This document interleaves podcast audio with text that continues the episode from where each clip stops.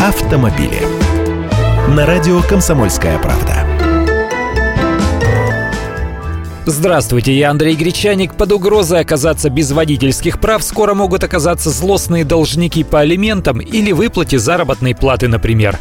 Госдума приняла такой законопроект в первом чтении. Дело в том, что на сегодняшний день самым эффективным способом выловить должников и заставить их платить является запрет выпускать их за границу. Но далеко не все их злостных имеют загранпаспорта, да и цены теперь такие, что по заграницам не наездишься. Значит, нужно расставлять силки внутри страны страны. Дороги не аэропорты, там навар погуще будет. Ловить с помощью ГИБДД – удобный вариант. Человек сам приедет, остается просто пробить его по базе данных. И рычаг воздействия на него тоже есть – отобрать права.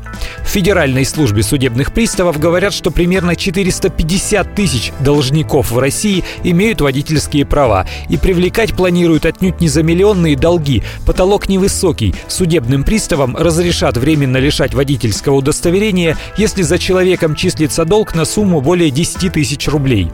И процедура совсем простая. В отношении алименщика пристав имеет право самостоятельно вынести постановление об ограничении водительских прав на основе судебного приказа. После получения постановления должник обязан в течение пяти дней сдать корочки приставам, или он нарвется еще и на штраф в две с половиной тысячи рублей. Если же должник-лишенец попадется гаишникам, даже если не сданные права будут у него на руках, его накажут за езду без права управления, то есть штрафом в 30 тысяч рублей или административным арестом арестом до 15 суток. Автомобили.